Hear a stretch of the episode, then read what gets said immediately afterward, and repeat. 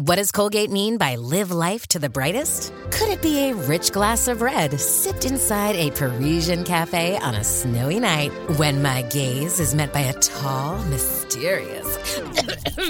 I mean, brushing is directed with Colgate Optic White Pro Series toothpaste gives you a visibly whiter smile in just three days, so you can live life to the brightest and finish that glass without worrying about teeth stains. Colgate Optic White. Find it at all major retailers.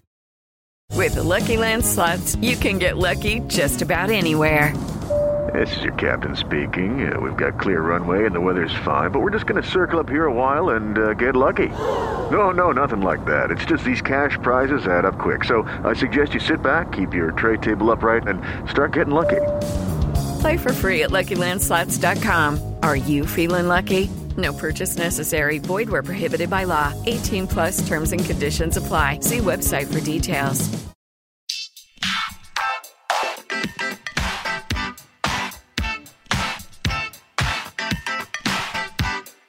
Hi, everyone, and thank you for tuning in to the 378th episode of Awards Chatter, the Hollywood Reporters Awards podcast. I'm the host, Scott Feinberg, and my guest today is an extraordinary singer, and it turns out, an extraordinary actress, too. Paste magazine wrote that she brings her contemporary R&B and pop sensibilities to a palette of jazz, blues, and at the core of everything, soul. The Los Angeles Times has said her voice embodies the old soul of a matriarch and the casual cool of a homegirl, while Billboard described it as a distinctive amalgamation of Billie Holiday, Dinah Washington, Nina Simone, Aretha Franklin, and Motown. And NPR said it exhibits Eartha Kitt's unflappable confidence, Amy Winehouse's effortless grasp of classic jazz, Billie Holiday's access to raw emotion, and Adele's range and pop sensibility. She was nominated for three Grammys before recently turning to acting as well, making her big screen debut as the title character in Lee Daniels' The United States versus Billie Holiday, for which she was nominated for the Best Actress and Best Song Critics' Choice Awards and the Best Song Golden Globe Award, and for which, two Sundays ago, she won the Best Actress in a Motion Picture Drama Golden Globe, becoming only the second black winner of the prize in that category 35 years after Whoopi Goldberg became the first for The Color Purple. A great talent and a personal favorite, Andra Day. Over the course of our conversation, the 36 year old and I discussed the roots of her passion for music, how a freak series of events brought her to the attention of Stevie Wonder, who in turn helped her to launch her career with hit songs like Rise Up, which has become the unofficial anthem of the Black Lives Matter movement. Why neither she nor Daniels were initially interested in her playing Holiday, and whether or not she intends to continue acting, having now done so, plus much more. And so, without further ado, let's go to that conversation. Andra, I really appreciate you doing this. Hey, Scott. Good to see you, actually. You too. nice. Congra- I, a lot's happened since I uh, last saw you. Congratulations. It's definitely crazy. yeah, I'm so happy for you. No, um, thank you. I really appreciate it. It's so funny, like feeling that. I felt everybody's love and support. You know, just and, and their and their love for her. You know, is so cool. Hey, that's good to see your face again. you too. Well, um, you know, last time we spoke, I, I only got to pick your brain about the movie, but on on this podcast we really go through the whole life story. So I hope you're ready. Hope you don't mind. Uh, I guess uh, let's start really right at the very beginning for people who don't know your story. Can you just tell them where you were born and raised and what your folks did for a living? Yeah, I was born in Seattle, Washington which I didn't even know until a few years ago. I thought I was born in Spokane. Really? My mom's like, "Where'd you get that from?" I was like, "You." I thought. yeah. so no, I was born in um, Seattle, Washington, but we moved like I mean, almost probably like six months, I guess, or something like that after I was born, um, down to Seal Beach, California, and then we finally settled. So I was raised in San Diego, Southeast San Diego, because um, my father was in the military. Mm-hmm. And uh, my, my my dad, as I said, he was served 26 years in the military, retired, and now he's um, actually just started his own business. It's called Grill Time. So he builds and then these custom, amazing backyard grill units and nice, and then refurbishes them as well too. So, and then my mom, she um, she writes children's books. She first she started actually my mother started as a custodian She was a stay-at-home mom as well, but um, she was a started a custodian at a church, um, and then she worked her way up to facilities manager, and then she retired from that, and she started writing children's books. So she Amazing. just wrote something. Go check it out, guys. I hear the wind blow and wonder. I'm so proud of my parents. Yeah, it's no, you should be. Take on these like projects, you know, as they're older, and you're like, wow, it's just it kind of just crashes sort of this idea that there's a timeline for things. You know, I'm, I'm really proud. Absolutely, yeah. What's your What's your mom's name so people can look up the book? Oh yeah, I appreciate it. It's under the author name D. A. Beatty. So her okay. name is Delia, Delia Ann Beatty. But if you look up D. A. Beatty, yeah, oh, I appreciate that. no, of course. Now uh, it leads nicely actually into the next question, which is that you were born with neither the first name Andra nor the last name Day. Damn, so how did how did we how did we get here? Um, yeah, so I mean, my first name actually is Cassandra. You know what I mean? So mm-hmm. I just chopped that in half, took off the C A S S, and I just like the way the hard A sounded on Andra better. So, mm-hmm. which is so annoying for people because they're always like Andra, Andra. So my real name is Cassandra, but my stage name's Andra, you know. Mm-hmm. Um, and then the day came from the one and only uh, Billie Holiday. You know, I, I like the relationship between her and Lester Young, and he gave her the nickname Lady Day, and she gave him the name the President, and he called her mother the Duchess, and so she'd say they were the royal family. So I just chopped it in half and took the day. but like people should understand, this is not like something you didn't just like change your name last week. This is when did you start using the last name Day? Gosh, um, geez, how long has this been now? Um, I probably have been using. I mean, it's probably been about eight years now. I think about okay. something like so that. So since eight you really sort of, uh, I guess, maybe signed your record deal. Yeah, or, yeah, yeah, it was. I mean, I guess a little before that, right? No, oh my God, wait, when did I start working with them? So nine years, almost ten years actually, because we're in wow. 2021, and I started yeah. working with them in 2011, I think. Mm-hmm. So yeah, I think almost ten, almost ten years now. Yeah. Got it. well, you know, you have spoken a lot about being a very religious person. I wondered if that started young, and I wondered if it started in the way that I think for a lot of our greatest singers, including some who I think you are pretty fond of, like Aretha and Whitney, that was, I believe, it started in the church. So was that yeah. the case for you as well? Yeah, absolutely. I mean, I guess I knew I, it was really came from like listening to singers like Whitney when I was very, very young and like Aretha. Um, and then I did sing in church as well too. And I, I, do always say clearly though, I don't like to call myself a religious person. I say that I'm a spiritual person with a relationship because religion, honey, can be a little bit crazy.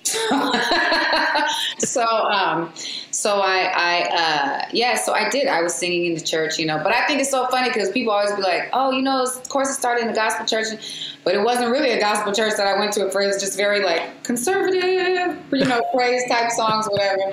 So um, that didn't gospel. It wasn't really until I got a little bit older. But um, so yeah, I, I, did. It's a huge part of, of who I am. You know, I, I think I, I, was exposed to it when I was young by my mother, and then I kind of went off and did you know my own thing. um, mm-hmm. And then I really, I had a great, I encountered you know God or Christ in, in a different way, and and have a really wonderful relationship. You know, I, I think it's fills everything with just um, you know purpose and intention you know and, and yeah. love so much love and so much peace you know with with everybody i encounter so yes. Yeah. yeah. So I don't know if you were getting amazing feedback about your voice even in church, but it sounds like there was some kind of a turning point, I guess, mm-hmm. around mm. the age of 11 or 12 when you changed schools and now start studying at an art school. Yeah. Um, what led to that move? Was somebody saying, like, we got to really, you know, well, we got something I, special here? I think my parents, I think I really discovered that I could sing at like, I feel like it was like around six and it was like singing Whitney Houston. You know, I think that's when my parents and my family started like, oh, she can sing, you know. But you know, it's funny, it was never like this epiphany, like, wow, she has a voice moment. Because music is so much a part of my upbringing. Like my grandfather, though I didn't really know him on my mother's side, uh, was a jazz musician and a jazz singer. My father sings well. My mother sings well. So music has we've all sung. You know, my younger brother um, Jackson plays you know keys, guitar, sings, writes. You know, so we've always sort of done this. So it was never like a a voice. You know what I mean? Yeah. moment. It was like, yeah, she better be able to sing because the rest of us can. You know. so yeah. but the the kind of you know we often hear on this podcast and just generally, obviously, in this business about the importance of arts education, which is something that is not always available to kids. You, I think you had it at both of these schools, but maybe you can talk about the, the most valuable takeaway from from being, I guess, ultimately at the San Diego School of Creative and Performing Arts. Yeah, absolutely. Well, and, and to answer your first question, sorry, mm-hmm. I went to a feeder school, which was called Valencia Park. And so that was kind of an arts elementary school. And so yeah. there were a couple, a handful of schools that actually fed into SCPA. So it was actually really a blessing we were able to go there. Um, I mean, I think the thing that it really teaches you, the biggest thing, and I say this all the time with the arts, it's not just that, okay, it prepares kids for a career in the arts. Because a lot of kids that I went to school with probably never engaged in the arts or never. But what it really, really does is that I feel like it makes your brain like a sponge. You're able to absorb information better, understand information, process information better, and not just like, you know, um, academically, also emotionally, you know, and that's that's one of the things that helps you to really interact with people, to be more understanding, more loving, you know, to celebrate people. And so I, I, I'm such a huge advocate for it, even if it's not a school for the arts, because it really taught me how to be present um, it really helped me to absorb other information and to look at things in life through different lenses and through other people's lenses. And and then the technical stuff, you know, we really did check, train in jazz vocal performance, or I danced for 23 years, 22 wow. years, sorry. Wow. Um, you know, doing stage shows, auditioning. So I, I feel like I'm a huge. I love to hear that you're a proponent of it because so am I. Sure. It's, it's all around. I think it just makes societies and young people just healthier. You know. Well, and another thing I, it it can do, and in, in your case, I believe it did do, was kind of acquaint young people with the great artists who came before yes. them. Yes. In your case, including I guess that was really the beginning of knowing who Billie Holiday was, right? Yeah, absolutely. I was 11 years old when my 11 or 12. I'm always like, wait, where was I? 11 or 12 years old, and when my musical theater instructor actually introduced me to Billie Holiday, he was like, "You got to study Billie Holiday." I thought it was a man at first. I just remember being like, "Oh no!" Happy International Women's Day, y'all! I've always, right. you know, but so, but then I listened and I heard first a song called "Sugar." Sugar, I called my baby Sugar, you know, and then I I heard "Strange Fruit," you know, and Sugar shook me first because I was like.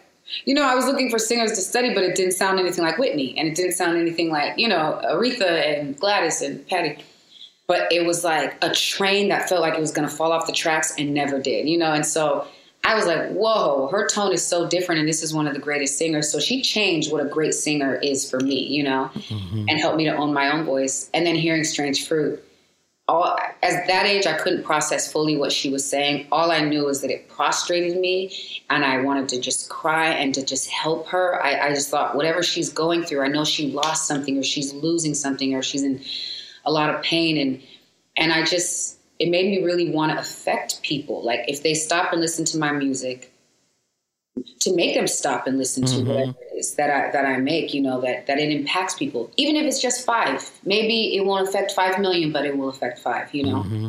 So Well, I guess another thing that happened at that school was your first kind of introduction to acting. I know you say you never acted before uh, United States versus Billie Holiday. But what about Once on This Island? That's yeah, a hey, that's a big. you probably sound like my old school. They're like, "Girl, you were in Gypsy. You were Once on This." Everybody's who banging on me right now.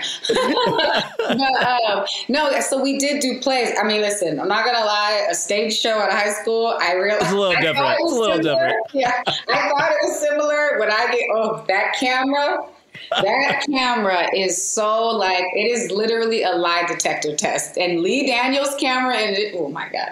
Oh, but yeah. we did we did a bunch of shows at SCPA. We did. I was a part of uh, Once on This Island. I did play Ti and I played the lead in that, and then I played the lead in Gypsy. I played Gypsy Rose Lee, um, which which is vintage stripping, y'all. That's burlesque. very, very progressive school. yeah, yeah, right. but um, we did another show. Um, actually, this was such an incredible school, SCPA. You know, they, we did this one show called The Quilt, and I was so moved by it, you know, because it was really just telling different stories, you know, that people experienced within the gay community and people, you know, and dealing with AIDS and sort of being blamed for this horrible thing. You know, it was just a really beautiful progressive school. And like, um, we did, you know, um, so that was called the Quilt. We did, you know, Babes in Arms, Oklahoma. Mm. You know, they did. I didn't. I tried out for um, Sweet Charity, but I didn't make it. yeah, I that, really tried, but I didn't make it. eat your heart out, teacher. That didn't. well, so I mean, I guess uh, you know this was obviously a, a formative time for you. You graduate. I don't know if it was 02 or 03, somewhere in there. 3 um, and at that point, were you already set on I'm going to immediately go right into pursuing a career in music, or was there thought about going to college or doing other things, or you know, how clear were you about what you wanted to do next? Uh, you know, I, I knew I knew I wanted to do music. It really my thing was sort of do I want to do Broadway or do I want to you know do recorded music and like writing. And just as I got older, because when I was young, I didn't like writing. I just felt like it was so much pressure, and you know, I wanted to do you know to just sing like how Whitney sung or sing how you know. And then you discover all these great artists who like you know wrote their songs as well as sang other people's songs, and you know, and so and then you know so I, I, was forced really to write and then it just became like a whole other vehicle to do things so i realized i really wanted to um, i liked creating i liked being sort of the the um, when it came to music i like being the person who told the story and who wrote the story and who created it and i realized i didn't want things put on me i wanted to to, to create it and put all these ideas together so yeah, I definitely knew, and I mean, it was rough in the beginning. You know, I would bounce around to just different. Go, go ahead. What are you saying? But no, well, that's that's where I wanted to go next because I mean, it sounds like for people that think this was like an overnight thing, you you know, you don't just come out of school and and be able to uh, solely work at making music. Um, right. How did you how did you kind of make it work in terms of paying the bills, in terms of finding your voice. I mean, literally, I'm sure there are people that you know your your what you seem to gravitate towards in terms of your genre or genres, if we could call it, those aren't necessarily the most commercially obvious things. No. So, you know, what were people saying as you came out and were trying to make this work? I think, first of all, it is extremely difficult, and you have to have a level of patience and you have to believe you know. Also don't believe what people tell you. You know we have this whole idea like you know that you have a timeline and you have a you know and you can only do things within this certain amount of time and i really hate that because i've been told multiple times in my life you're past your prime. You know what i mean? You're you're not you're you're over the hill or whatever you know because because of my age i mean i was being told this at 25 you know what i mean Jesus. so like and, and i understand it it's like okay some people get into this business at like 13 14 15 16 17 you know but that's not everybody's story. You know what I mean? And, and I think that full maturation, I believe God's full maturation for each of us is different in every person's life, depending on are you the foot, are you the arm, are you the, you know, like, and and and I think that's what makes it a beautiful picture. So and you actually have something to say by the time yeah. you're. You know, by the time you're, yeah, exactly yeah. that age, you know, in your yeah. late twenties, or as I was when we really, when all of this started to kick off, you know what I mean. But I've been pursuing it. I mean, yeah, since I was a kid and and uh, it's not easy. I was just bouncing around different studios in the hood, trying to just write different songs and you know um, trying to meet people. Of course, I, I, was one of those people that try to meet like you know P Diddy at a party. like, hey, I gotta once I meet him, he's gonna hear this demo tape and he's gonna be like, wow. Did you really try? Yeah, of course. you believe everything. You believe all of these things are gonna work. You know, it's not to you get older and you're in the business that you realize, wow, that's a rough way. But I also feel like it's character building stuff too. Like I don't regret it. You know, yeah. I had to put all my shows together, the background singers, and you know everything. We did a show at the Grove at Cain's in San Diego one time. It just you know it's it's so much random shit, and it is an education. It's like a college education in life. You know what I mean? So it's like, um, but really, I, I ended up getting with this manager producer, and that was pretty rough, but um, you know, but God bless him. That's we leave it at. uh, but the one good thing, the silver lining that came from that is that he happened to meet Kai Millard Morris, who was Stevie's wife at the time, Stevie Wonder's wife at the time. Uh, just a wonderful, blessed person, and and she heard me singing, a clip of me singing in front of a strip mall in Malibu. Well, that's what I want. I want to stop you for one second because yeah, I just I've heard this story, and I'm like was she like at the strip mall in Malibu when you were there? No, so I just want to set the whole record straight between yeah, yeah. how how Andra's at a strip mall and this somehow reaches Stevie Wonder. If you can connect yeah. the dots. so it starts out I'm performing at a strip mall um, in front of a shoe store, I guess that had just opened or something like that, you know, and there was a couple seats out there and stuff, and so And um, the guy I was working with at the time, he was just filming, you know, and he actually found himself after that. I can't remember how long after. Oh my god, I don't. I can't even remember if it was like weeks or months or I don't remember. But Mm-hmm. um, he found himself in a pastry shop with her, you know, and they just were talking and. And then um, he showed her the clip, you know, what he does, works with this artist, da, da, da, and she loved how I sounded. And that's when she was like, I am Stevie's wife. I would like to play this for him. You know, I was like. So, and then they orchestrated a phone call. They set up a phone call.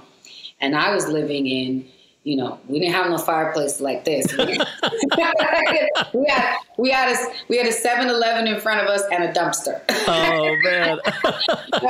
and it So was the- about this big. and the phone just rings and it's like, "Hey, it's Stevie." Yeah, and it was like, hey, and hey, and I was not Andra at the time, so it was Cassandra at the time, Yeah. and this is Stevie Wonder. I was like, yeah, I know. and then my mom did not believe me that I was on the phone with Stevie Wonder at all. I think she just wanted me to do the dishes, and I was like.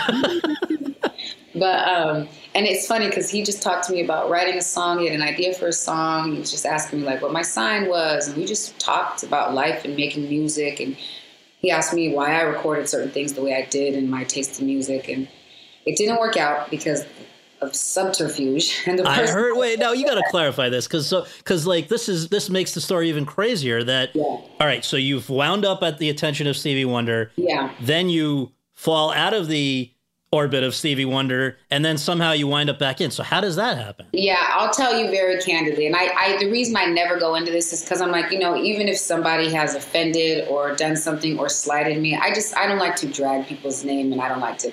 So I won't say his name. Sure. But um, but it basically he went and told them once I got off the phone, they said they wanted to work with me. So the next thing was to try and get in the studio and you know make some music. Um, I didn't hear back from them after that, and he called me back, my, the manager I was working with at the time, and said they didn't think you were good enough. They didn't really like you, and so I was like, all right, you know, you know, it's, it was hurtful, but at the same time, it's like you get used to no's. You know, I was like, all right, cool. Eh, I'm not good enough. Okay, no problem. I just gotta keep working. You know, Yeah. but. And it turns out that he had actually told them they needed to pay him something like I don't know fifty thousand dollars or something for me to just even step in the studio with them or whatever. So I never knew that until years later.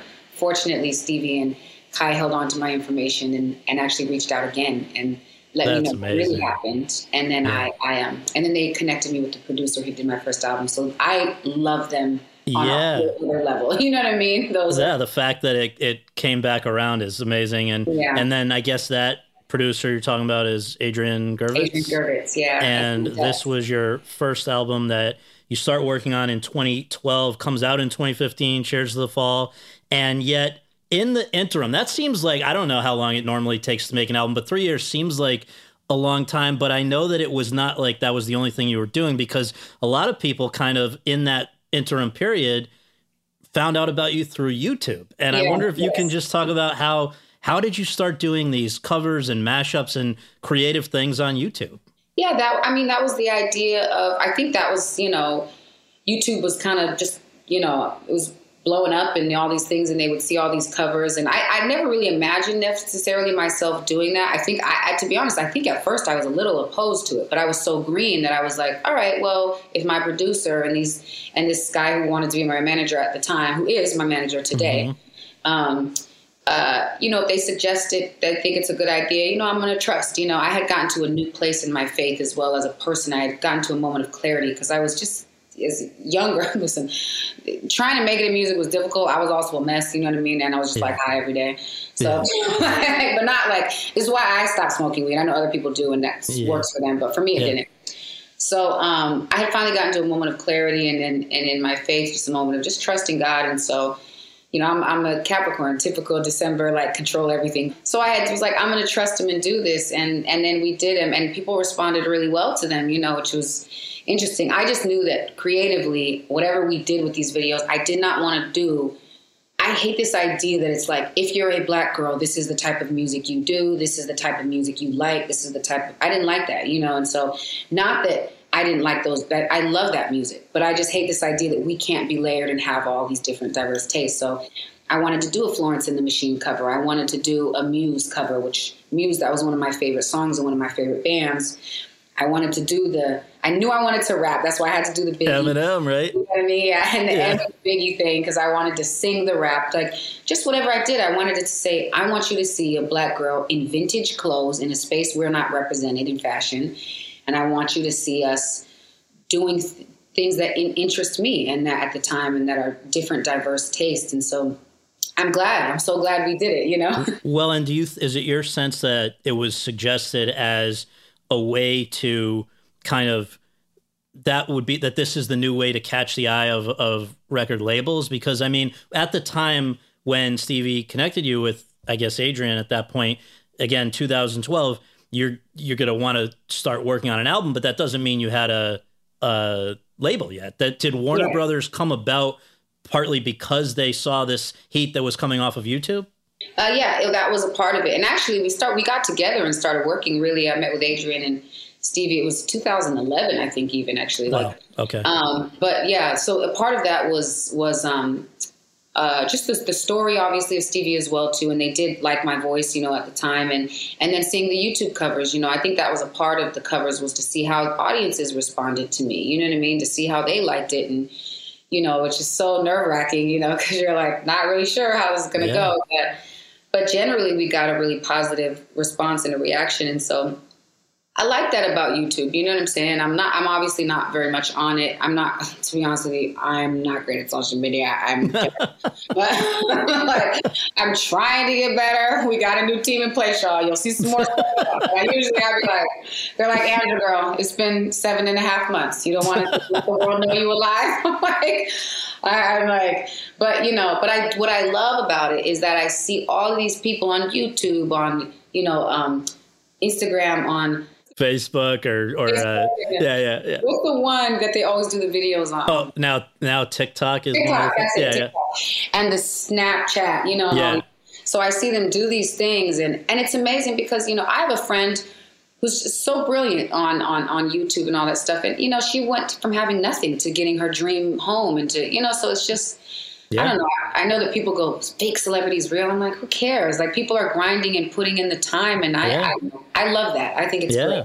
Well, so the this this debut album, Cheers to the Fall, you've called it quote an autobiography told in the form of 13 soul music tracks close quote. I guess part of that process of making it though is cutting that down from like 40 I read Yeah. um, to 13 and figuring out what what it's tough. What are you going to keep on? What are you not? And in fact, I'm going to ask you in a minute about one that wasn't supposed to be on there from what I understand, but just Yeah. like to set the the timetable here, the album drops on August 28th, 2015. And then within a week, I believe, is when Rise Up, people are hearing that single over the Beats commercial with Serena Williams Yeah. that makes that go completely, you know, Mm-hmm. viral. And so, uh, you know, this, that single ends up at number four on the Billboard 200. I guess I just wonder if you can talk about that moment where here in in for the first time in a huge way you're putting yourself out to the world and you get that kind of a response Yeah, I mean, you know, I got to tell you, it's a it's it's a blessing in in so many ways. First of all, you're 100 percent right. It was not supposed to be on the first record. I was like, we Rise actually. Up. I actually just released a song last year for charity for just like those struck hardest by COVID, and it's a song called "Make Your Troubles Go Away." Mm-hmm. And I says, okay, well, but that was the original song that was supposed to be in place to rise up, but we had some issue with the producer. God rest his soul, it didn't quite work out. And so they, my label says, we want to play you something. I go, I don't know. You make me uncomfortable when you play me things, but I'm gonna be real one hundred with you. Yeah. But they were like, well, you wrote it. I was like, uh, okay. so, so then they plays it for me, and I says, okay, um, and I loved it. It struck me right. It was like, wow, and I it just raised its hand. And then they tried to produce it and add all these beats to it and do all this stuff. Rise Up, Honey is an obstinate girl. Okay, she is obstinate. I'm not moving. I'm not going in. They tried all these beats and tried to have these DJs remix it so they could make it dancey. They could rise up. Was like, no, no, no, no. Like so. So she ended up being the one, and and I will tell you that song it's a blessing because a first of all it being adopted by the black lives matter movement which means so so so much to me it put me in front of you know the the, the president and the first lady barack and michelle obama you know, it it I mean, it changed my family economically. You know what I mean? I could provide for my family in a way I never could. Um, and I will tell you, to be recognized for a song that I truly believe God wrote, you know, because I'm like, I don't I feel like a vessel and just I'm watching it happen. But when someone walks up to you and goes, Oh, I wanted to kill myself just a month ago and I was about to, and I listened to Rise Up and I didn't, that's crazy. When someone says Yeah, this got me through cancer or my losing a family member or depression or mental illness, you it's like it's it's so gratitude is all I can say. You know what I mean? Bring it to his feet. Move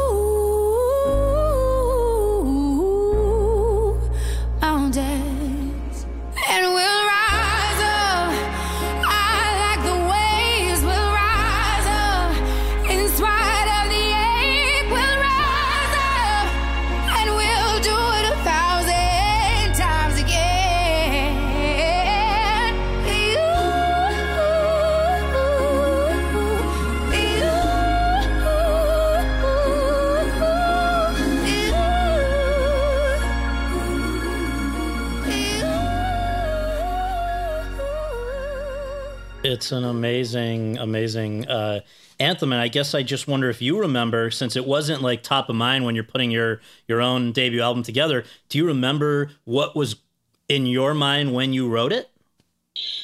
that I didn't want to be here and didn't want to write it. you know, it's very funny. Maybe I should just not want to do shit because much like this movie, Yeah, like, no. It's like anything I'm pursuing is like, mm, anything I'm like, oh hell no, that's everything. Like, people love it. Right. It was just like this movie. I did not want to do this movie. I did not want to write this song because I Oh was like, I was God. just tired. I was like, it was the first time that you know, and I, I'm, I'm a believer, not just a believer in God, but I'm really, and in, in the Holy Spirit in Christ, I'm a believer in like, in just your opportunities. And you, you got to really, so this was the first time in my life out of all the no's, out of all the bad situations, out of all that I was starting to feel like, damn, maybe this is not going to happen, you know, and like, how do I reconcile that? How do I have peace with spending all these years pursuing this, not knowing anything else? You know what I mean? And like, so, uh, and then a friend had just been diagnosed with cancer. It was, I didn't want to be there. I was tired of it. I was over. And so I literally sat in my car before walking into the wonderful Jen Decilveo's house, who did the music and, and helped me craft out everything for the song. Um, and I just prayed. I said, God, no, I don't want to do this. I don't want to be here. But if you got something you want to say, just let it be all your words. I don't even want to be present. Just you do you.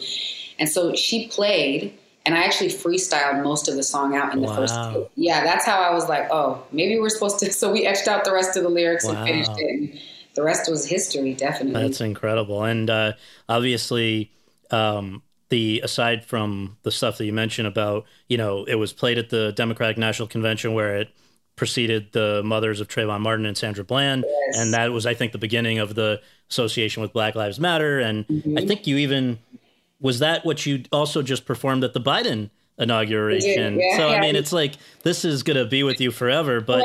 Oh, um, I gotta tell you, Scott. Please, the yeah, sure. funniest part of this song, first of all, like I said, me and her are not the same. She does her thing, I do mine. I'm like, okay, but this song after. It's never. It's been number one on like the R&B charts on iTunes and all that stuff, Yeah. you know, whatever.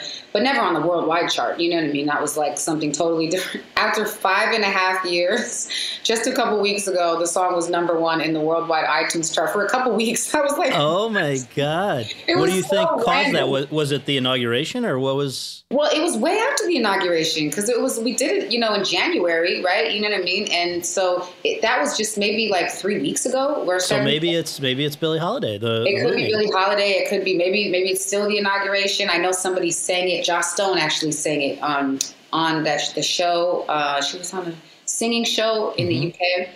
Well, the first time though that it really popped was not. I mean, it, it obviously popped with the Beats commercial, but then with the Grammys. So we got to say, you get nominated Yeah. for for your debut album. You get nominated for uh, best R and B album, and then for Rise Up for best R and B performance. And your performance on there, I think, was with Ellie Goulding. But interest in you exploded. I, I read. 429% increase in album sales and 82% increase in streams overnight from that performance. So, Yeah, it um, takes 13 years to be an overnight success. yeah, yeah, it's crazy. But um, but so that's that song, and and then another time, I I mean, I, I won't say that I was super familiar with the rest of your music at that point, aside from Rise Up. But then I, I think the next time I really heard about something that and loved something that you were doing was Stand Up for Something, which is a song that you and Common did for Marshall, mm-hmm. which was a movie that came out in 2017.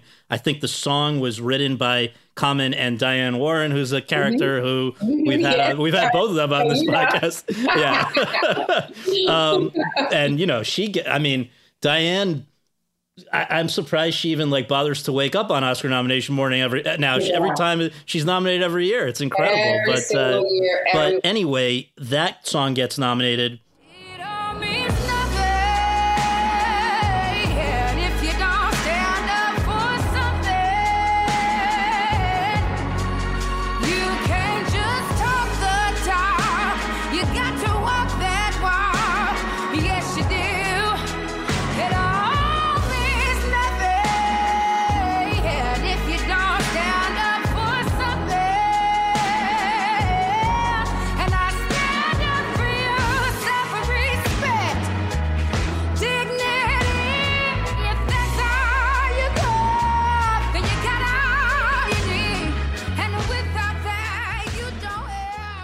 That one got both the Grammy nom and the Oscar nom, and now you're performing it with Common on the Oscars. I was there that mm-hmm. night. I was like, "This is the next big. This is the next big pop for you, right?"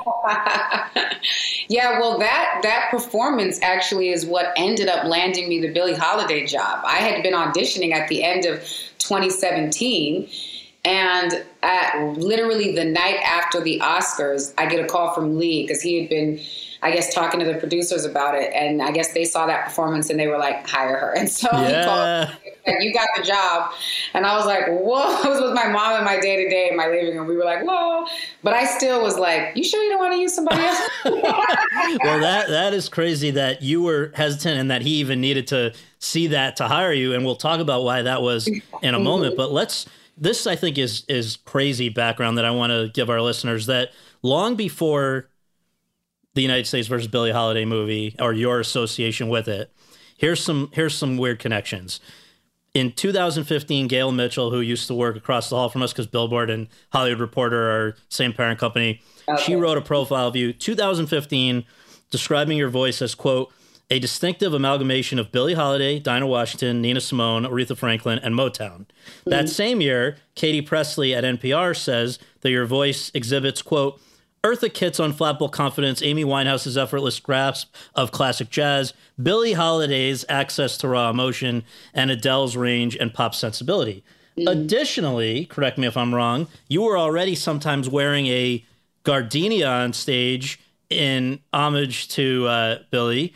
Yeah. And you apparently in 2017, I saw, sang Strange Fruit for the Equal Justice Initiative. Yes. So it's like that on top of your last name being Day. Yeah. It's like this was meant to this was meant to be.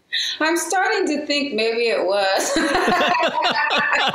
Even though because I'm a fan of hers, I would have never agreed to do this. You know what I mean? I think that I think being such a big Billie Holiday fan was what made me go, nah, I don't want to no. Like I do not like I'm too big of a fan. I do not want to be a stain on this woman's legacy. I don't want to botch this project. Like I yeah, right. I was like, no, it's not happening. But you know, it's funny when you say that too, because I guess it all sort of kind of flowed together, you know?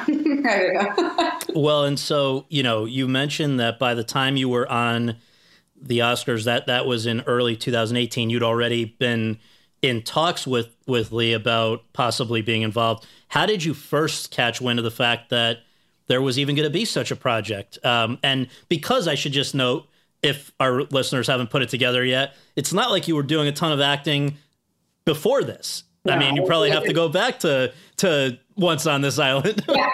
The last acting gig I had was when I was 16 years old. yeah. so, yeah, knocked it out of the park, by the way, y'all. it just took a while for the for the tape to get around. yeah. um, uh, yeah, so no, I had never acted on screen before, um, which I think is what made me so scared. Uh, you know, and and so I, I really, really what just um, And you're asking just kind of like what got me into it, like Well, just even how did you find out there there was such a Oh, thing yeah, happening? out, yes. Yeah. Um, it was from my manager, actually. You know, they reached out to. It's so interesting. I don't even know why Lee had all these people in his life lobbying for me to do this. You know, that's the crazy part. Lee didn't want to work with me. I didn't want to do the movie. You know, sort of like you know. So all the chips were aligned for us to be like, great, let's move on and make a Yeah, great right. movie that you'll have someone else starring and I'll enjoy when it comes out in theaters, right? You know.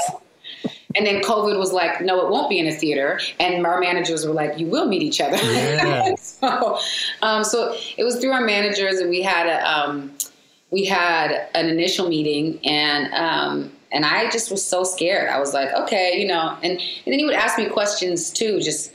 Um, just about the movie, what I knew about her, why I loved her, and all this stuff. And I would ask him about the script, and so it was really finding out from him that a we weren't remaking Lady Sings the Blues because I knew I did not want to do that. Like Diana killed it. Why would I try to follow? really? Come on. You know, it's like trying to like sing "I Will Always Love You." Just let it go. but so I was like, I don't want to do that. You know, and um, but then he told me the story of that it would be actually highlighting the first war on drugs and how they went after Billie. And as a fan, I knew that story already, so that was intriguing. That's what made me do the audition. That's what made me say, okay, I will go and I'll audition for it. But I'm gonna be bad, you know. Like, and I, I used to tell him all the time. Said, if I suck, you have to tell me right away. Don't try to save my feelings, please. Don't try to help me. Just so he connected me with Tasha Smith, who um, who um, started preparing me for the audition, and then she sent him a clip of me, not even rehearsing, I guess, just dropping into Billie or trying to get into character. And he said he saw God in it, you know what I mean? And he saw, and he was like, I knew I had to hire you. And I was like, wow, it's just so, uh, yeah, it was just a crazy, we just had to trust each other, you know? Well, I want to read for listeners. This is something that Lee had said. You know, his version of how you guys first. Yeah. You know how he why how he came around on you. Quote: My managers, people who work with me, they were like. Andra is who you have to hire. And I was Yeah. like, fuck y'all. I was Yeah, like, exactly. poor girl. I was like, poor girl, she doesn't stand a chance. But then we met, and I believe this was at Soho House. And when I first looked at her, I saw her spirit. I got chills. She wasn't a desperate actress that just wanted to do it. I could tell she was questioning whether she was good enough. To me, that is when you know that you are really dealing with a perfectionist. She wanted to do the role justice. That's all you're looking for as a director, close quote. So, can you take me through what was the audition process? Were there specific scenes that you remember doing? Yeah, it was three scenes, three scenes in particular that we were going to do. Um, and I think, think he was, he does say that, that he was intrigued that I was like, it's like, not that I didn't, like, that I was not trying to get it, that I was running from it. I was like, you know, I, was, I, I don't know, I love her too much to see it not, especially knowing her truth and what she fought, to see it not come to fruition would have killed me, actually, really would have killed me. Um, and so, so yeah, the audition process. I mean, to me, I, I don't know. I don't have experience doing it another way or in the business, you know. So to me, it was definitely rigorous. It was multiple auditions we went through. We put it on tape, you know, so he could see, and um, and then he brought me in for to do to do a reading, you know, um, and then we did a couple readings, and she would she would train me. So it was tape and it was readings, and and we had three scenes that we had to do, and and oh my god, I have to just just don't even like share this because there's parts look there's stuff that I engaged in and I did for this role because I prayed heavily about it and I had peace about it. I just don't want like another actress that's maybe never done anything or an actor that's coming up to be like, I gotta smoke cigarette. You don't. You know what I mean? So, you really don't. I, this is what I did to prepare mm-hmm. for this role and what got me into and all this. So we're doing this one scene. Oh my gosh, it was so crazy. There's a scene where the scene where she gets arrested and she just takes her clothes off and she's da da da. You know, I never told this before, but the movie's out now. So Yeah, yeah, yeah. and so, and so I'm preparing for the audition. I think it shook Lee too, because Lee's like, "Whoa, we don't want to get in trouble. We don't, you know, like."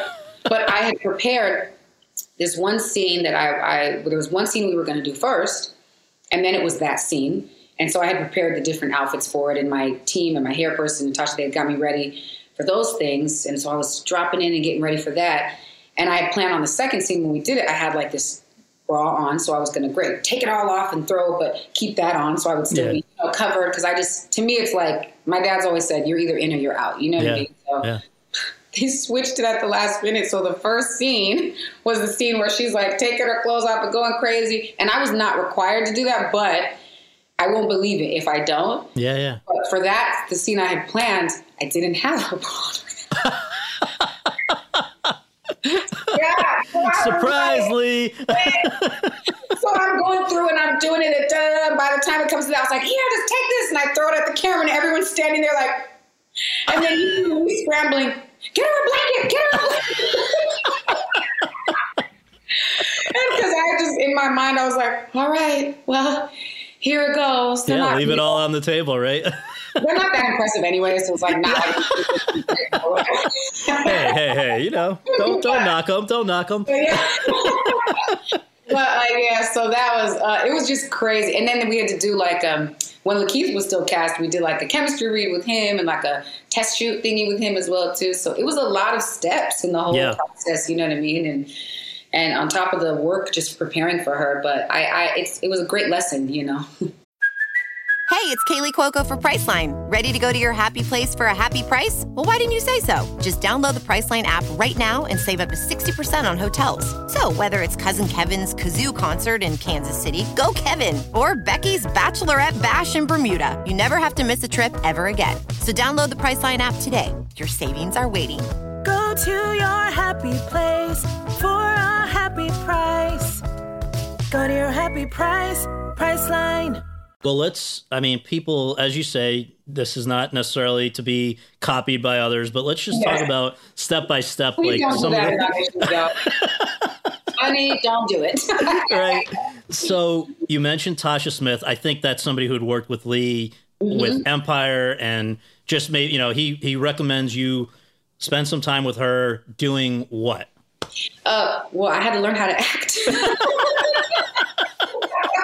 so she, she's my acting coach. She introduced me to Tasha Smith, who was my great acting coach, Tom Jones, who was my wonderful dialect coach. And so, you know, I mean, it was everything all sort of truncated and as much as we could get. So I, I just realized as I'm going through the audition process with her that I'm like, I, I have to lose myself in this if I'm going to be able to do this, you know? And so, and you know, I, I'm a researcher. You know, as I said, we're both you mm-hmm. know born similar time. You know, you need all the information. I want every detail. I want you know, and and and and so and they were great because they were like wonderful that you have all of this research and that you have all this stuff in this well of knowledge about period, about Billie, about the FBI, about you know all these characters and and and the war on drugs and jazz and you know but you need to fill all that with a human being now, you know. And so she had to really teach me how to access my emotions, how to live and stew in them, how to bring them out.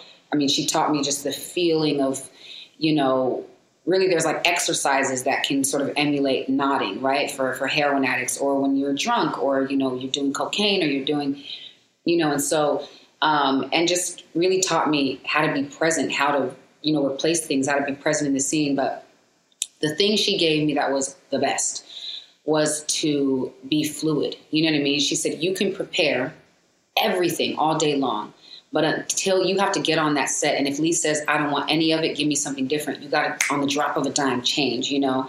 And it worked because in the audition, he said, there was one scene I was doing, and he was like, I want you to do it drunk, drunker. And he's like, and you just drop right in, and we're kind of, okay, everywhere. And he was like, and he was like, right. So he, it worked because he saw what she had sort of prepared in me in that in that moment. So, That's and then amazing. Tom Jones, and then Tom Jones, my dialect coach, we Yeah. just, how does she breathe? You know what I mean? How does she laugh? It comes not just her tone and how to break up, create all that gravel in there, but also her accent, right? She's from Baltimore by way of Philly. She lives in Harlem. You know what I mean? There's nephew, like Baltimore, people from Baltimore speak differently with their U's and just different things. So it was just every detail of the voice. That's why I started smoking the cigarettes, drinking the alcohol, stopped taking care of my voice. Just, I had to earn in a very short period of time what she earned in, in 44 years, you know, 44 short years. But Well, I Um, want to pause for a second and go back to something you said earlier, which was you talked about there was sort of like a spiritual turning point in your life.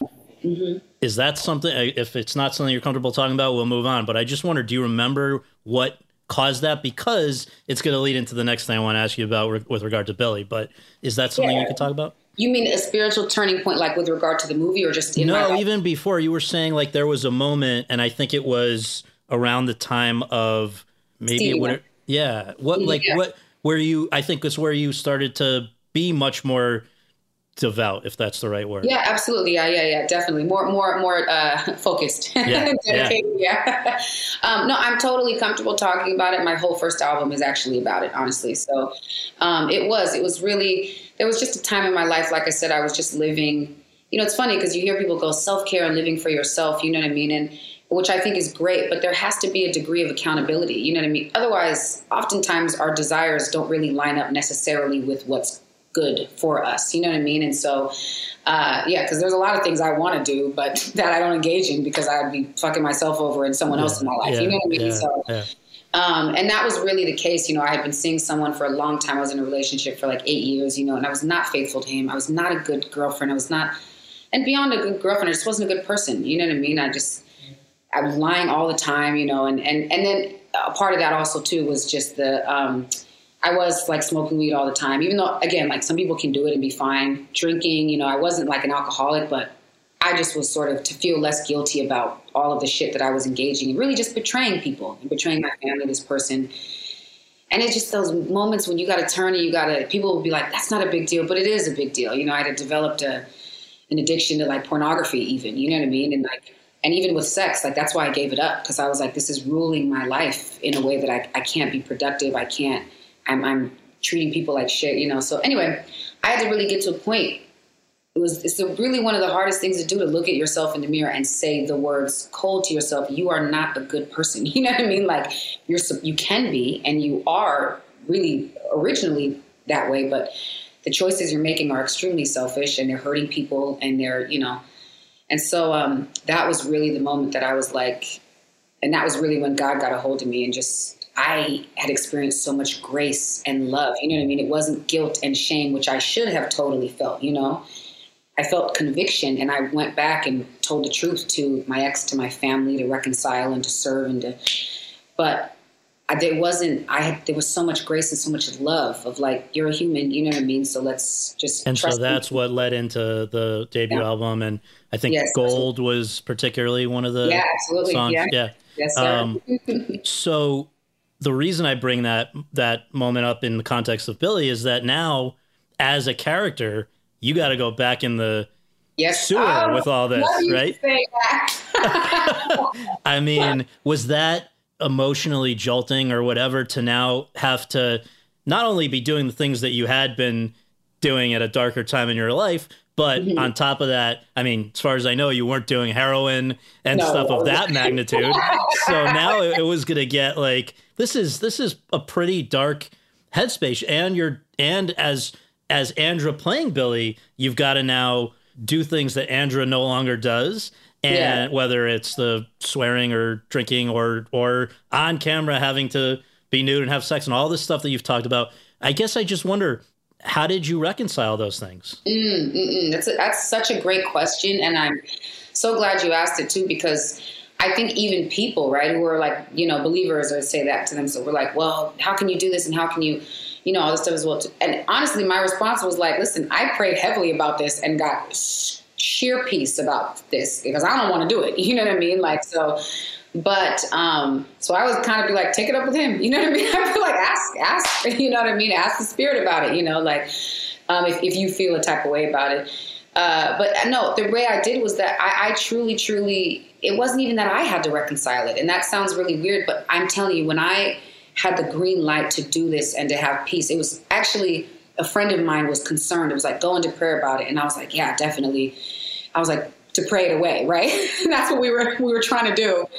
And in the moment, it was the scripture about Peter asking, asking Christ to cause him to get out of the boat and to walk on water. And it was like so clear in that moment that I was like, I'm going to cause you to do an act of great faith. And I was like, shit.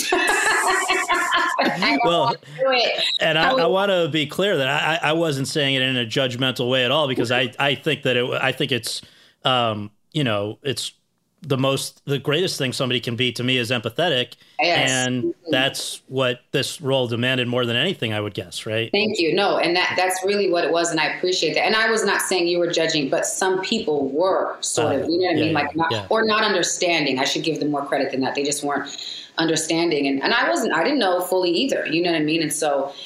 I feel like, and now I look back and I'm like, oh my God, like I feel like God used this movie to really usher me into a deeper space of revelation and understanding, you know, in, in my faith and just how to love people and like, you know, because I, I, I do, I really feel like God wanted her story told. You know, I, it made me, the scripture I kept having in mind, what is done in darkness will be brought out to light. And I think that's beautiful. You know what I mean? Because it, it is, it's a space of, of clarity and of freedom and, and her fight deserved to have this this this look, you know. And I always tell people, I said when I was on set, I could feel that God loved me and everyone on set and loved her. You know what I mean? It was like this has to be what she gave up is huge. You know what I mean? And the other part is I think it's very funny, right? I'll get into that. I'll tell you, you know. I think it's very funny when people go, "Well, this is so crazy," and blah blah blah. Because I go like, "Yo, you read the Bible? That shit is trill as hell." You know, Yeah, exactly. like it is not sugar coated, Not like at all. you know. So, but I realize a lot of people read it through the lens in America often of of with an agenda, right? An agenda sort of to control, an agenda to just have things the way that they're comfortable with or that they like, or things that you know. Um, and I think I'd like to definitely see that sort of uncovered as well too. Yeah. You know I mean? Well, so then there's the the physical aspect of all this, which I thought, you know, like like seems like everybody else that you look great before this. You now lost 39 pounds. How, I wish I knew how to do that. What was your secret? You can do it. Just be hungry and miserable. Yeah. I don't know anymore. That sounds a little. So funny. Everybody wants to be like, there was this great diet secret I had. I was hungry as shit. I was Yeah. angry as shit. Yeah. My poor family when I'm just like in hunger, anger mode or whatever. But Oh man. you know, so no, I mean, I tried to because we had a, a good portion of time before we started filming because it was so difficult for Lee to get the funding for this film. Um, I had a good bit of time, so I wanted to lose it healthily at first, you know. But once we got in, you know, into 2019 and closer to filming, you know, I, I was very clear. I, I did want to starve myself, so we did bring my calories down to like 600, you know what I mean, a day, and and then even lower. There were moments that I would go like two days without eating, or you know what I mean, and so um, just drinking some water, not too much, because there was a little bit, and I'll tell you why. Again, as the muscle grows, hopefully it won't be like stupid, but, um it, it did something to my body. Obviously, it does something to your body. When you are starving, when you're hungry, everything is in preservation mode, reserve. So you're slower, you know what I mean? You're gaunt, you know what I mean? And and I, I didn't want the worst vision I had was me walking into the sex scene with like an eight pack. I was like, that's not you. Like, come on, you guys. Like, we're not, we can't walk into set. I was so clear with my trainers, with, with the food people. I was like, there cannot be a hard body Billie on set. So, um, and so I was like, there's got to be loose skin. I mean, RIP to this top half because she's gone after Billie. So it was like, these need to kind of sag and things mm-hmm. need to be, you know, if it's going to really be believable for Yeah. people, you know.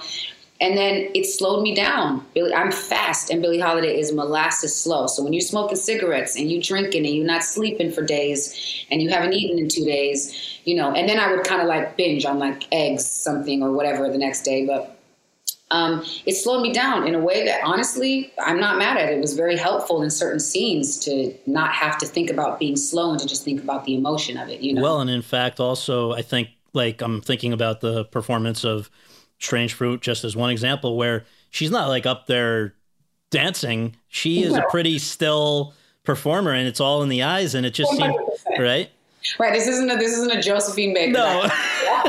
Billie's gonna give you this. yeah, no. Yes. I'll give you a little twist, but this is where we are. You know what I mean? but that was i mean that was great because we really like it we focus in on your face your eyes i get what you mean how that could be intimidating as a as a first time actress to have Yeah. the close up like that but you had the brown contact lenses you Mm-hmm. did something why did they cut off all your hair because she had short hair, you know what I mean, and so um, and I and Lee is very he's, he's really really brilliant in this way. Honestly, we had wigs, we had great wig techs. God rest Charles Gregory um, and Stacey Merriman on set who did my hair as well too.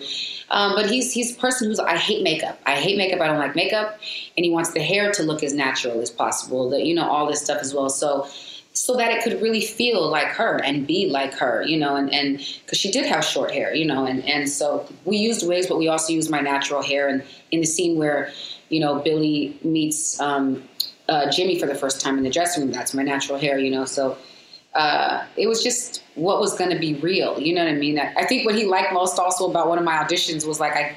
I had just come from like a show, so like I had like bitten all my nails off, and I just had one long gross nail still hanging on, and he loved that shit, you know. Like that's his vision, that's his eye. He loves that nuance, you know. So it was really his genius that really that captured that, you know. So uh, this was a long process. I think you were uh, you're saying that you got the role after the Oscars in early 2018. You guys don't start filming till fall of 2019. It I guess there are a few reshoots and things going all the way into 2020, right? Yeah, and end of 2020. end of 2020. Now finally, early 2021, people start to see this. You get the reaction to that. Then comes this moment with the Golden Globe nomination and then the show. I know that it's it probably the same with music. It's not the most healthy thing to put your self worth in anyone else's hands, whether it's a critic or awards or whatever. But that being said, it's got to have been pretty nice to go into uh, to have this reaction and, and both from public critics and then this moment. What is it, two Sundays ago? Mm, yeah, yes, yes. It was two Sundays ago already. Oh my gosh. Um, yeah. Um, no, and you're right. 100%. It's not why I did it. I mean, to be honest with you, most of the time I was just like, I want to get off this set. I'm terrified. Um, but then it transitioned to me being like, I never want to leave this set. It's my favorite place. This is my new life. I am Billie Holiday. You know what I mean? So I don't know who I am. I only want to be her. So, uh, but it's not. I mean, I, I, I wasn't even, to be honest with you, I was not. I'm being 100% honest because this is not typically my world, you know. So I, I, wasn't thinking about the other side of things, you know. I forget that. To me, when I was pressing promo, I was like, "Yes, it's another excuse to see Lee in my cast." You know, like, oh, I'm thinking it's so tough. And then COVID was a hater and was like, "Nah." But um, so, but but uh, yeah, but I will say I did not do it for that reason, and I'm not just saying this to be like, "Oh, humble." I, I was terrified, but you know but yes of course it's, it's a blessing. Also because it's like you know um, it just reminds me too you know i think about uh, everything ties back to to to to that spiritual relationship with me. Faith and works together right? It's so beautiful. It's not really about earning it but it is still working hard. You know what i'm saying? And like trusting enough to put in the work and to believe. And and i just i don't know it reminds me also too i, I always tell people i'm like you don't really have to like this idea of like I'm competing, I'm competing. I'm like, no, what's for you is for you, and it's the greatest, and mm-hmm. you don't have to pine for that. Work hard, and that's a higher standard of work, you know. But it reminds me that like, you know, yeah, it, it just like. Yeah, that, that it's that what is for you is for you. You know what I mean? You can't like you won't even be able to self sabotage your way out of it. well, and I mean, I, I was watching like everybody else that that Globes night, and I wondered. I mean, you looked as surprised as anyone. Did you? Yeah, were you? yeah, to be honest with you, I was fully shocked, bro. I'm not gonna lie. Listen, there was someone in my mind who I was certain they were gonna give it to, so I'm not gonna say, you know what I mean. But I was like, "There's no fucking way I'm gonna get this award, bro." Like, I, I was, I was shocked. If person, I would have been shocked if that person didn't win the award. Forget myself. Like, I was just expecting. I was like, if that person doesn't win, I'll be shocked that they called some other name. Right. But I was just there for like you know what I mean, the cake and the cupcakes and shit. Like, you know, we had worked hard, and I guess my team believed. My team was like, totally, this is definitely. I was like, whatever, bro. Like, cool, y'all enjoy this stuff. So to me, it was. I was like, I can't. I'm nominated. You know, this is so. I I still was trying to wrap my head around that, and but receiving it too. God's great. You know what I mean? I trust in that. But yeah, I was definitely shook when they. I remember Scott. I'm telling you, for real, for real, everything slowed down in the room, and all I heard was "and," and I was like, I don't know I had enough time in that slowed down moment to think. I don't think anybody else in this category has a hard A in the like that.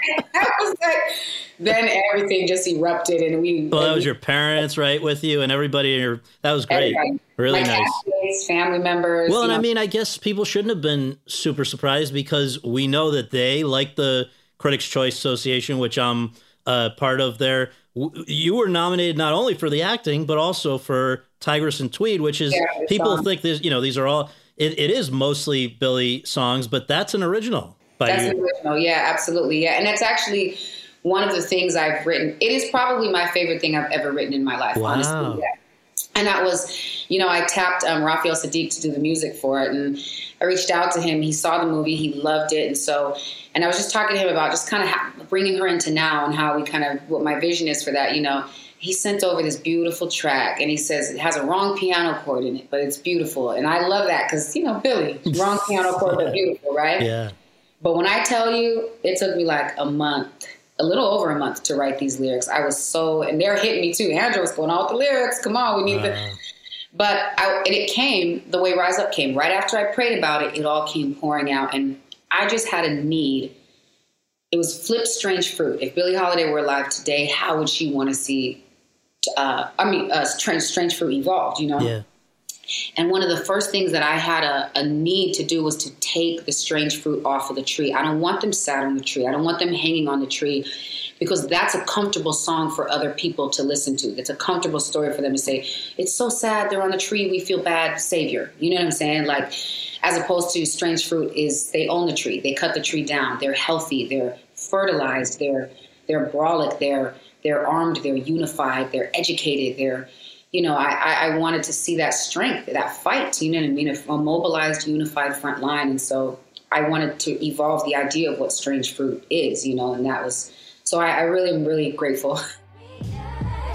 But I've been rallying the troops. Chariots of flame line behind my Mozzie coupe. Dumb move at these roots. Stick to me. Big fruit, big bite. Always pressing that line. So full of love and light. The truth is black and white.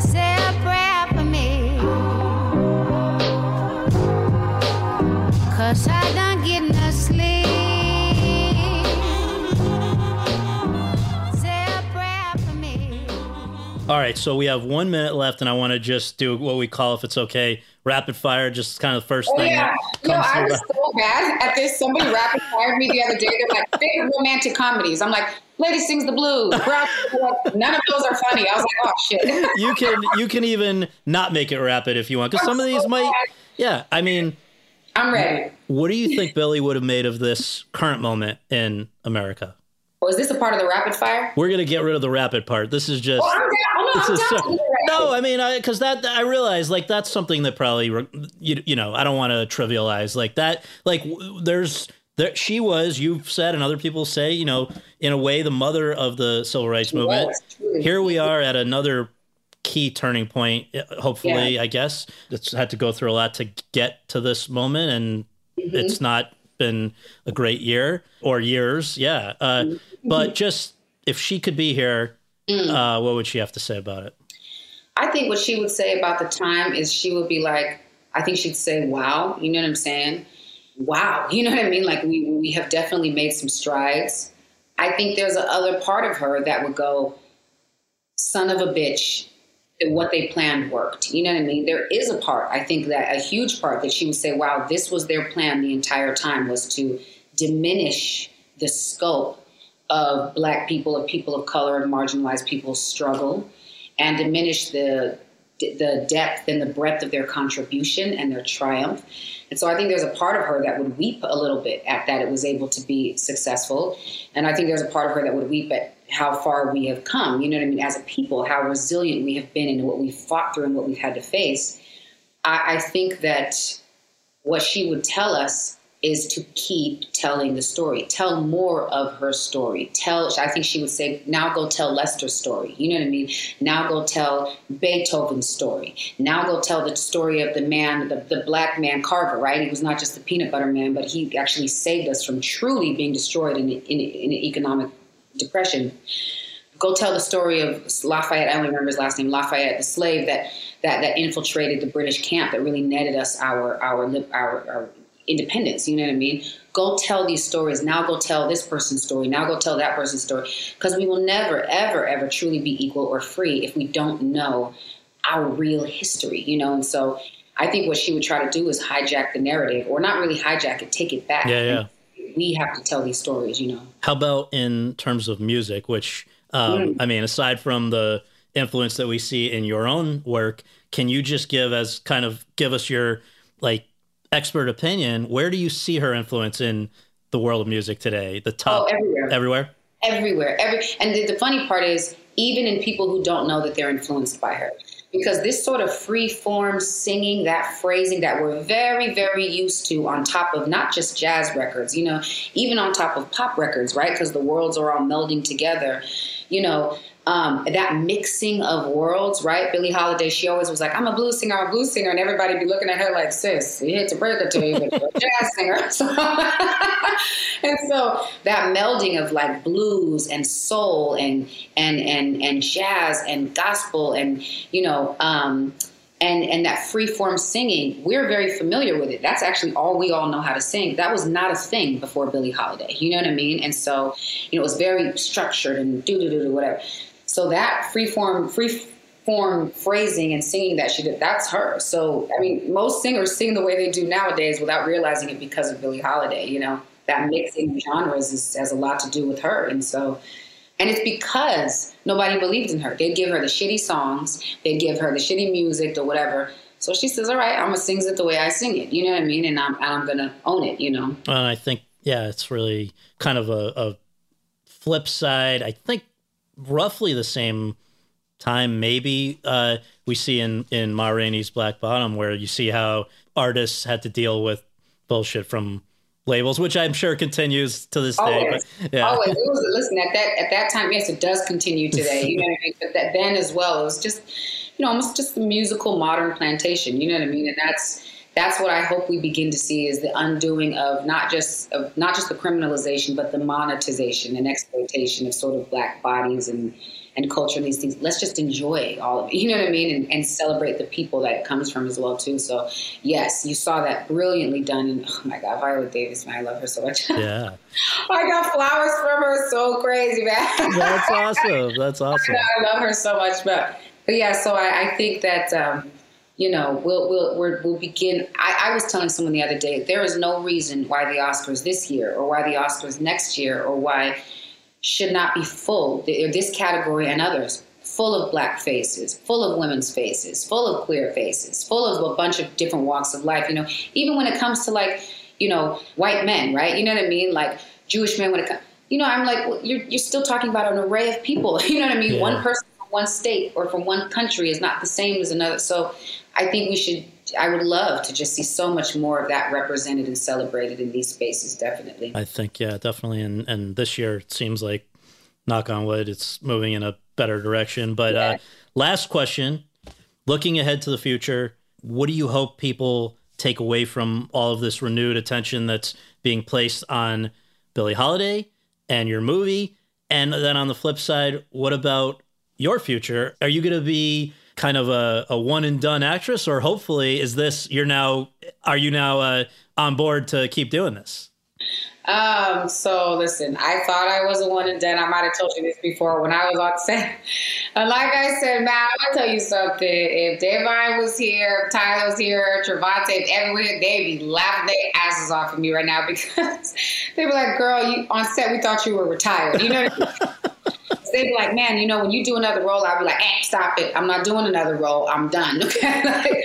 But um it just feels like you know she took everything but she also grew so much in me so it was hard this idea of moving on from her you know feels like cheating on her almost but um but I, I really it all ties together really right what i hope people get from this movie is that there are so many more stories that need to be told so many you know and that it's a trap it should bother i think even if you're you know sort of a part of overarching like white society or whatever it should bother you that you don't know the true history of your nation right? You know what i mean? These were lies that were you know told to you as well. So i feel like i want more of these stories told and that goes in in line with um, what i see for the future. You know i've started developing something actually as well and started researching and just you know the holes that we go down um, in writing and, and studying so there's a, something i, I want to get behind the camera i want to start to write and, and, and co-produce and co-direct and just um, um, sort of working on this um, idea for this series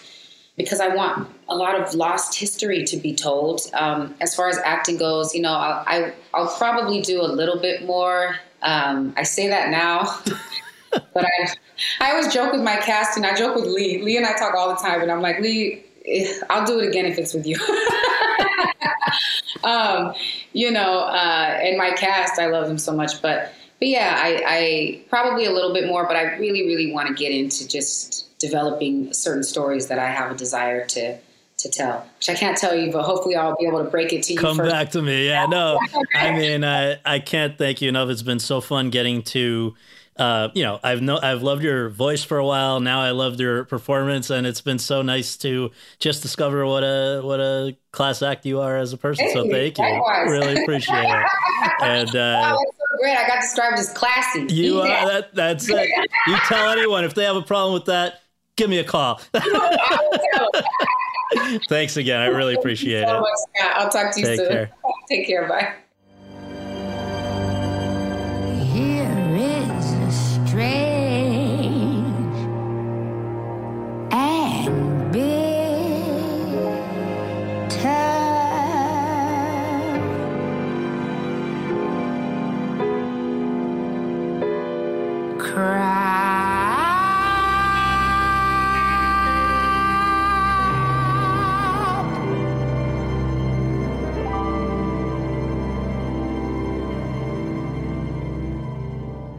Thanks very much for tuning in to Awards Chatter. We really appreciate you taking the time to do that and would really appreciate you taking a minute more to subscribe to our podcast on iTunes or your podcast app and to leave us a rating as well. If you have any questions, comments, or concerns, you can reach me via Twitter at twitter.com slash Scott Feinberg. And you can follow all of my coverage between episodes at thr.com slash the race. Until next time, thanks for joining us. Hello, it is Ryan, and I was on a flight the other day playing one of my favorite social spin slot games on chumbacasino.com. I looked over the person sitting next to me, and you know what they were doing? They were also playing Chumba Casino. Coincidence? I think not. Everybody's loving having fun with it. Chumba Casino is home to hundreds of casino style games that you can play for free anytime, anywhere even at 30,000 feet. So sign up now at ChumbaCasino.com to claim your free welcome bonus. That's ChumbaCasino.com and live the Chumba life. No purchase necessary. Group. Void were prohibited by law. See terms and conditions. 18 plus.